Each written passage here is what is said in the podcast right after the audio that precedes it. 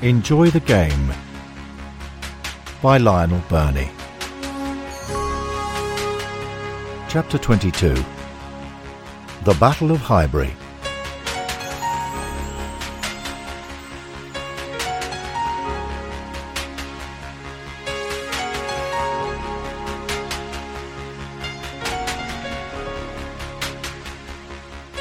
Graham Taylor was faced with the job of reshaping his team. During the summer, Colin West left to become Graeme Souness's first signing for Glasgow Rangers. Several others were about to leave too. Jan Lohman and Paul Franklin were losing out to long-term injuries. Les Taylor joined Reading. A couple of years later he was back at Wembley, helping the Royals to a 4-1 win over Luton Town in the Simod Cup final. As we were celebrating at Wembley, I thought, I hope the Watford fans are enjoying this result, he says.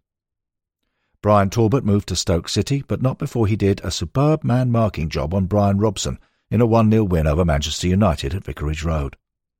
It wasn't the most creative job I've been asked to do, but I did the best I could, he says.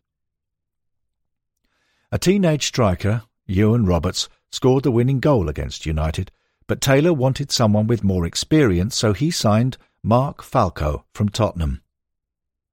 Mark was a very good centre forward, but he was very different to the type of player we'd had before, says Taylor. He wasn't a pacey lad. It was no use putting the ball in the channels for him to chase, but he held the ball up well, and you could play it into him and it would stick. He had great control, and he could score goals.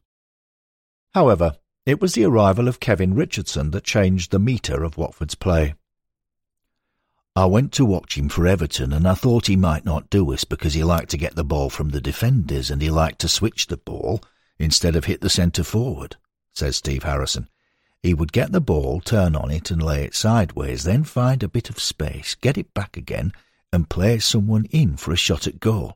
Nice stuff, but not what we were doing. So I said to Graham, great player, but what do you want him for? Graham said that we might need to find that extra pass and we may need to change the direction of play more, and that's what Kevin did. Frustrated at the lack of opportunities at Everton, Richardson put his reservations about Watford's style of play to one side and agreed to join. The first fortnight was a shock to his system. The training was hard work, he says. I used to hate Tuesdays because we would run and run. I said we had to stay in the cups as long as possible so there'd be more matches and less running. Graham used to cover every tiny detail, and some of his little chats would go on for an hour. Sitting on those wooden benches in the changing room, your bum started to go numb. I stood up once because my backside was going to sleep, and he said, What do you think you're standing up for? I didn't do that again. Richardson's debut was against Wimbledon. It was a dreadful game, which Dave Bassett's Wimbledon won with a last-minute goal. It was like being the net in a tennis match, Richardson says, Wimbledon took the Watford way to extremes and I barely got a touch on the ball. It was going over my head for 90 minutes. It took me a few weeks to get used to what we were doing. Graham was tweaking things a bit and he was happy for me to do what I wanted in the final third, but to keep it simple everywhere else. Graham wanted me to be looking for the ball further up the pitch so we could open teams up. Gradually, I got into the swing of things. Gary Porter was also coming through. Gary had a great left foot and was a very good passer, says Taylor. We were beginning to evolve the way we played. It wasn't quite so up and atom. We weren't quite a win and lose team as we had been. It's not that we were settling for draws, but we weren't losing matches by trying to win them. We were more consistent and composed, but we were missing that real attacking drive a bit. At Queen's Park Rangers early in the season, Nigel Gibbs fractured two toes and dislocated another stretching for a ball that was running away from him on the plastic pitch. That meant David Bardsley, who Taylor hoped might make an impact as a winger, returned to play at right back while Gibbs was out. Taylor had kept tabs on one of his old players, Steve Sims. They were interested in a centre forward, so they thought, let's see how he does against old Simsy. So John Ward came to watch me play for Notts County, he says. Not long after that, Watford played at Nottingham Forest early in the season, and Notts County didn't have a game that day, so I asked Watford if they could get me a couple of tickets. After the game, Graham asked me to come down to the dressing room, and when it had emptied out, he said, Do you want to come back? He'd barely finished asking the question before I said yes. Taylor wanted Sims as cover, but he also wanted him to do some coaching. It took a few weeks to sort out the transfer. Graham rang and said it had all been sorted out and that the Notts County manager, Jimmy Sirrel, would pull me to one side after the next game to tell me about the deal, but that I was to act surprised because I wasn't supposed to know about it, Sims says. After the game, I was hanging around, taking my time, doing my hair, waiting for Jim to say something, but he'd forgotten. I had to prompt him. Everything okay, Jim? Didn't you want a word with me? Oh, yes, Watford have come in for you, and we could do with the cash. Graham got a few of the press together and took me into the office where they were waiting. Oliver Phillips came in and said, Oh. I said, I bet they were waiting for someone exciting. Sims was due to play a reserve game in October, but on the Friday he got a call asking him to drive up to Liverpool. John McClelland had been struck with a sudden bout of food poisoning on the coach trip up. The Watford team bus had to pull in at just about every service station on the M1 and M6 so he could rush to the toilet. On Saturday, McClelland was too weak to play against Everton, and Taylor said to Sims, What do you reckon? Do you fancy it? Too right, I do, he replied. When McClelland returned, they slotted together perfectly. John was quiet. Nothing bothered him. I knew instinctively what he'd do, and he'd let me get on with what I did. Watford's league game at Highbury in October was a prelude for what was to follow later in the FA Cup. The linesman gave a penalty against us, against Wilf Rostron, I think, but it was never a penalty, says Tony Coton. I called the linesman a fucking cheat, and the referee sent me off. As I walked off, Graham asked me what I'd said. I told him. He just shook his head and said, Yes, nice one, Tony. Nigel Callaghan went in goal. I used to go in goal in training, he says. Martin Hayes took the penalty, and I went the right way and got a hand on it. I couldn't sleep that night because I should have saved it. The first corner they got, Wilf said to me, Don't you dare think of coming for it. But I came out and caught it. I saved three one-on-ones from Perry Groves. Taylor said to me, You had a better game in goal than you did on the pitch. Despite Callaghan's heroics, Watford lost 3-1. And although Taylor did not defend Coton for swearing at the officials, he was livid that the referee, Brian Stevens, had reduced the game to a farce by sending off the goalkeeper.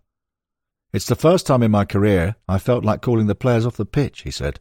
There was no point playing after that. When Watford were drawn away at Highbury in the sixth round of the FA Cup, it was with a sense of inevitability that they learned Brian Stevens would be the referee. Taylor kicked up a fuss in the press and tried to get a change of referee, an attempt at kidology perhaps.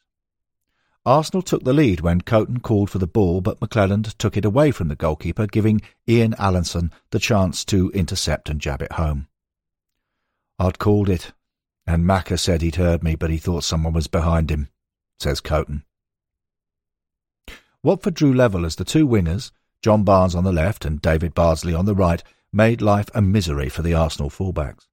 Bardsley took Kenny Sansom, the England left back, to the cleaners with a fantastic exhibition of direct attacking play. It was brilliant to watch, says Coton. Bardsley absolutely destroyed Sansom. Graham thought I could do something with my pace, but I hated playing on the wing. I absolutely hated it, says Bardsley. I saw myself as a fullback. I played my whole career there, and you're always in the game. You have a job to do all the time, and a lot of the attacks start with you. On the wing, I often struggled to get into the game. I preferred to play at the back and overlap instead of being stuck on the wing.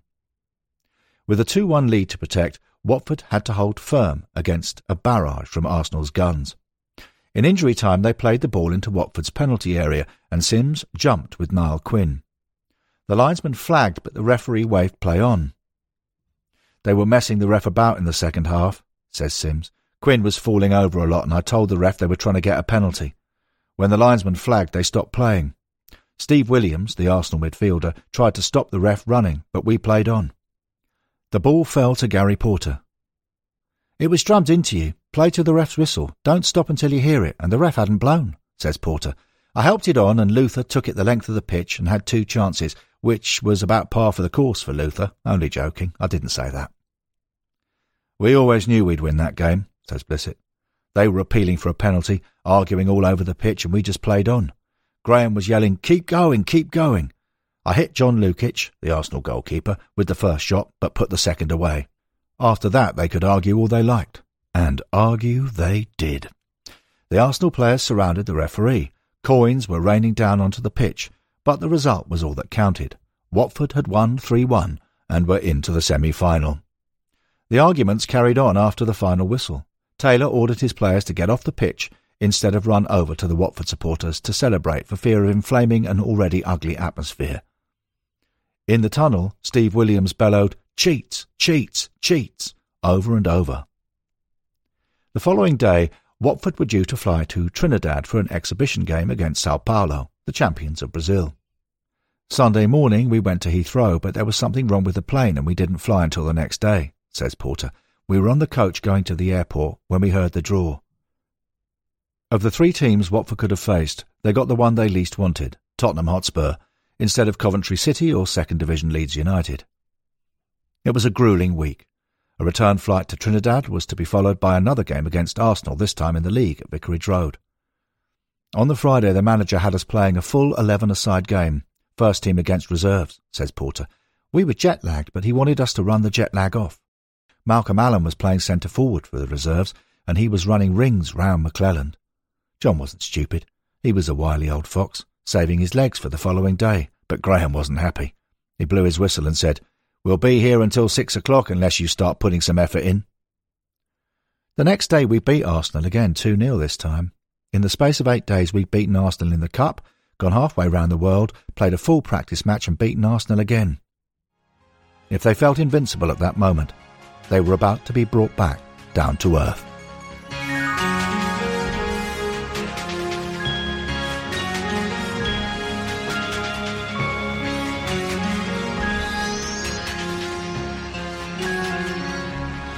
End of chapter 22.